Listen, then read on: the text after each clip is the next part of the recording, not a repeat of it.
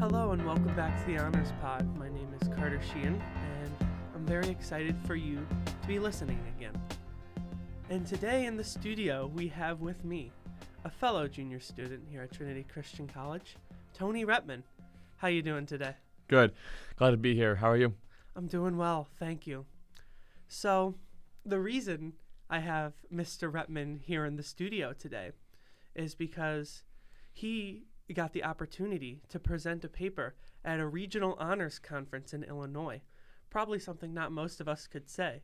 So I was very excited when I heard this to get on the email and ask him, hey, I gotta have you in the studio today. So I'm very excited to be talking with you about this. Um, could you introduce yourself a little bit and then we can talk about the paper? Yeah, sure. Um, so my name is Tony Reppmann. I'm a uh, junior English major uh, from around the area. Um, and I, for a class last year, read Frankenstein. I'd read it before, but without a lot of the kind of insights that the English program's given me. And I found myself drawn towards different elements of it than I had before. Uh, we had to write a paper, and I decided I wanted to write the paper on Frankenstein, and particularly how it was structured. So everyone knows a bit about Frankenstein. Mm-hmm. Everyone knows the story itself from pop culture, from Halloween. Um, but it takes actually reading the book to know that the story everyone knows is only letters that get sent to um, from a one character to another character. And I was really interested on what that character relationship was like. What Walton, who is sending the, is sending the letters, um, writes about to Margaret, who receives the letters. Mm-hmm. That's interesting. It's kind of it seems like it's a super like broad eagle eye view way to view it because you know when we when we think of Frankenstein like you said we already have these preconceived notions based on just pop culture and media but like looking back to see like it was written in such a strange perspective one mm-hmm. we usually don't see today that there there was obviously a reason for that to happen so you got into this a little bit but you know based on you know this this type of perspective and you being interested in looking into it. For those who haven't read us, tell us a little bit about your findings in this paper. Sure. Um, so i found that that structure that kind of weird way the weird way the letters are um, organized was more like um, books that i had read for professor sierra's class um, a modernist 20th century literature uh, rather than that time, which was 19th century. Um, and I found that it was different in specific enough ways that I could begin to articulate it and I could begin to find ways that um, the characters were linked more towards the modernist era than the time that Shelley was was writing it. Mm-hmm. So I mm-hmm. thought that it'd be interesting to see Frankenstein not as a product of its time, which it still is, but as a book that pushes forward. Yeah. That's interesting. A very unique perspective on it, I'd say. So, you answered this question a little bit, but if there's any other thing you want to add to it, kind of what inspired you to write on this topic specifically? Yeah, of course. Um, I found myself being drawn towards how things are written, why they're written, and um, what stories they tell.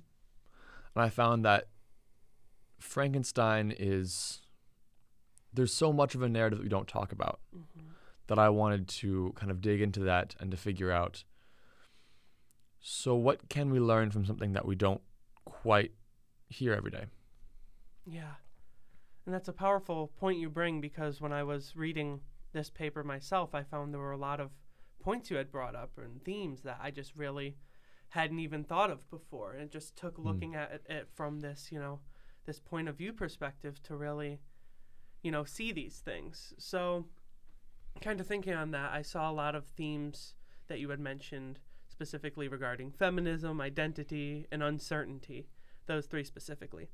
So, do you think that these themes that the book addresses, like in the way that it addresses them, do those still resonate today and to what capacity?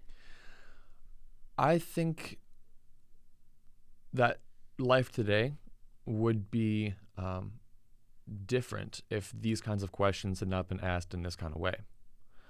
Um, the kind of feminism that um, the book is talking about is first wave feminism, which is talking about the right to vote, um, more social, more more political equality. Um, and I don't think we could have feminist dialogue or conversation today without that basis. Um, even things like identity or an uncertainty, which you talk about, um, they factor into daily life. Uh, how many songs, how many movies, how many uh, books tell us nowadays who we can be and who we should be. Mm-hmm. Um, Frankenstein tells us that in a, in a different way, but in a way that sets that ground for us. Um, and even uncertainty. things have things have become a lot uncertain in the last two years. Really uncertain. Yeah.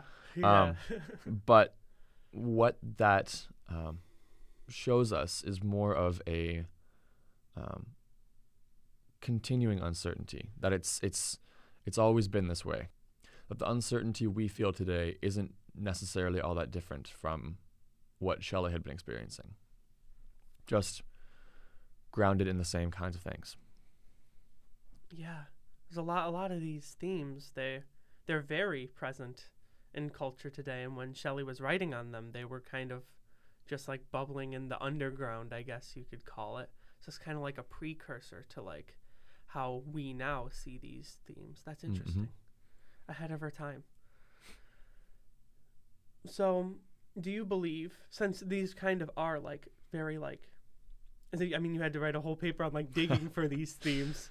Do you believe that Shelley's words would have been regarded differently if she was more like blatant with these feminist and uncertainty ideological themes? So Shelley's mother, uh, Mary Shelley's mother, Mary Wollstonecraft Shelley. I'll just call her Mary Wollstonecraft because that's easier to remember. um, was a uh, very big, very prominent um, proto feminist thinker. So she began to think about the ways that education and politics impacted women and that women could impact those things. There's a 19th century debate about what the role of women should be in politics and education. Um, and Wollstonecraft spoke into that. Shelley was deeply impacted by her mother's writings, even though she never really met her. Mm-hmm. And that impact um, that impact is seen in how Shelley talks about it. It's enough under the surface that um, Shelley is more subversive in the way she, she treats it, but I, th- I think she normalizes it rather than um, the way her mother did, which is to, to set it out as this this goal or this um, this this prominent focus. There's always a uh, uh, uh, a line about how philosophers will talk about um, the, the the deepness of life and the the involvedness of life, and authors and, and literary figures kind of write about life. They mm-hmm. talk about what happens. So, I think that um, other books have talked about feminism more directly, but I think it's a it's a focus of Shelley's, but without being the primary focus. I think that's what makes it important. Yeah. So, kind of adding on to that, would you believe it's like a more digestible way to approach these themes than her mother Wollstonecraft attempted? Oh, for it? sure. It's easier and more more palatable for some people who don't who wouldn't necessarily agree with it right away. Mm-hmm. And it's something that makes it easy to digest. You don't need to read a whole tract you can just read a story. Yeah.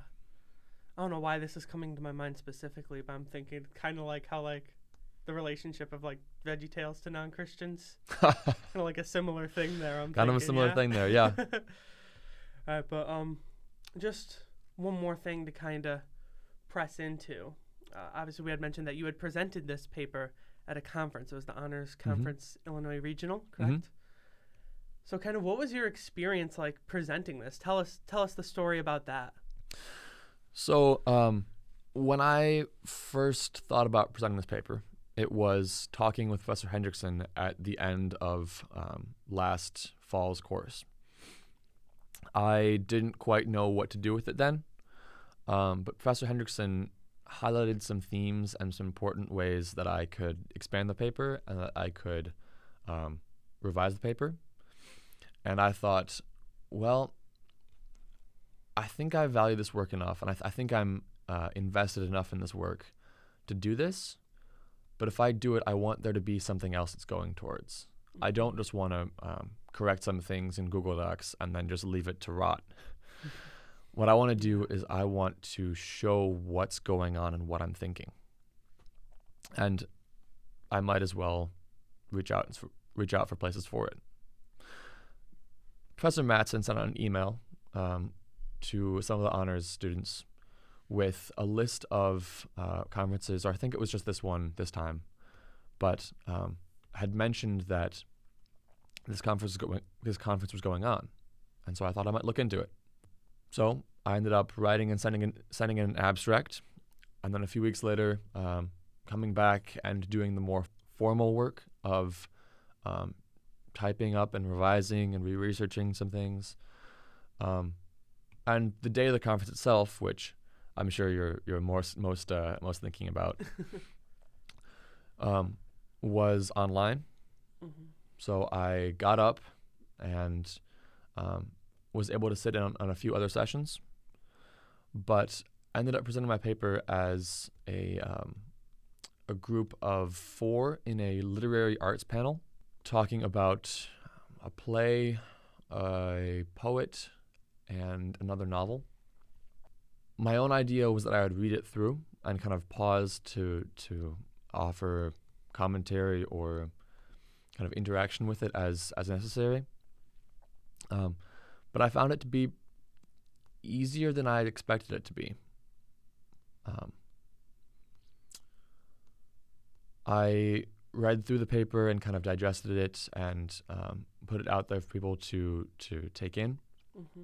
And at the end, um, of the four presentations, there were a few questions about um, how we, with our respective lenses and our respective books um, or works, were able to think about the purpose of authors, the purpose of literature.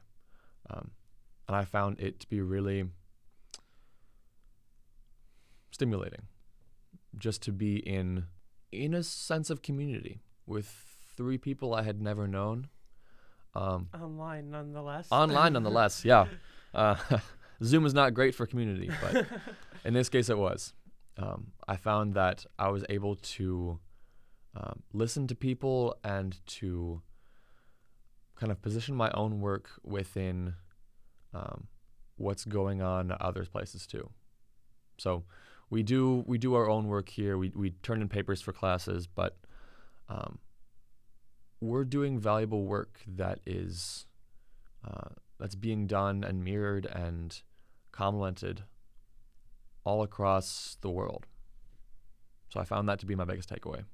Yeah, that's powerful. And I don't think we could say something any more profound than that at the moment. that sounds like a great concluding statement from you. So thank you again, right. Tony, for dropping by the studio. Much appreciated, and I had a good conversation today. Of course. Thank you for thank you for letting me. Of course, and thank you all for listening. Uh, we really appreciate it every week. So thanks for dropping by. Make sure to tune in next week. Listen more, learn more, live more.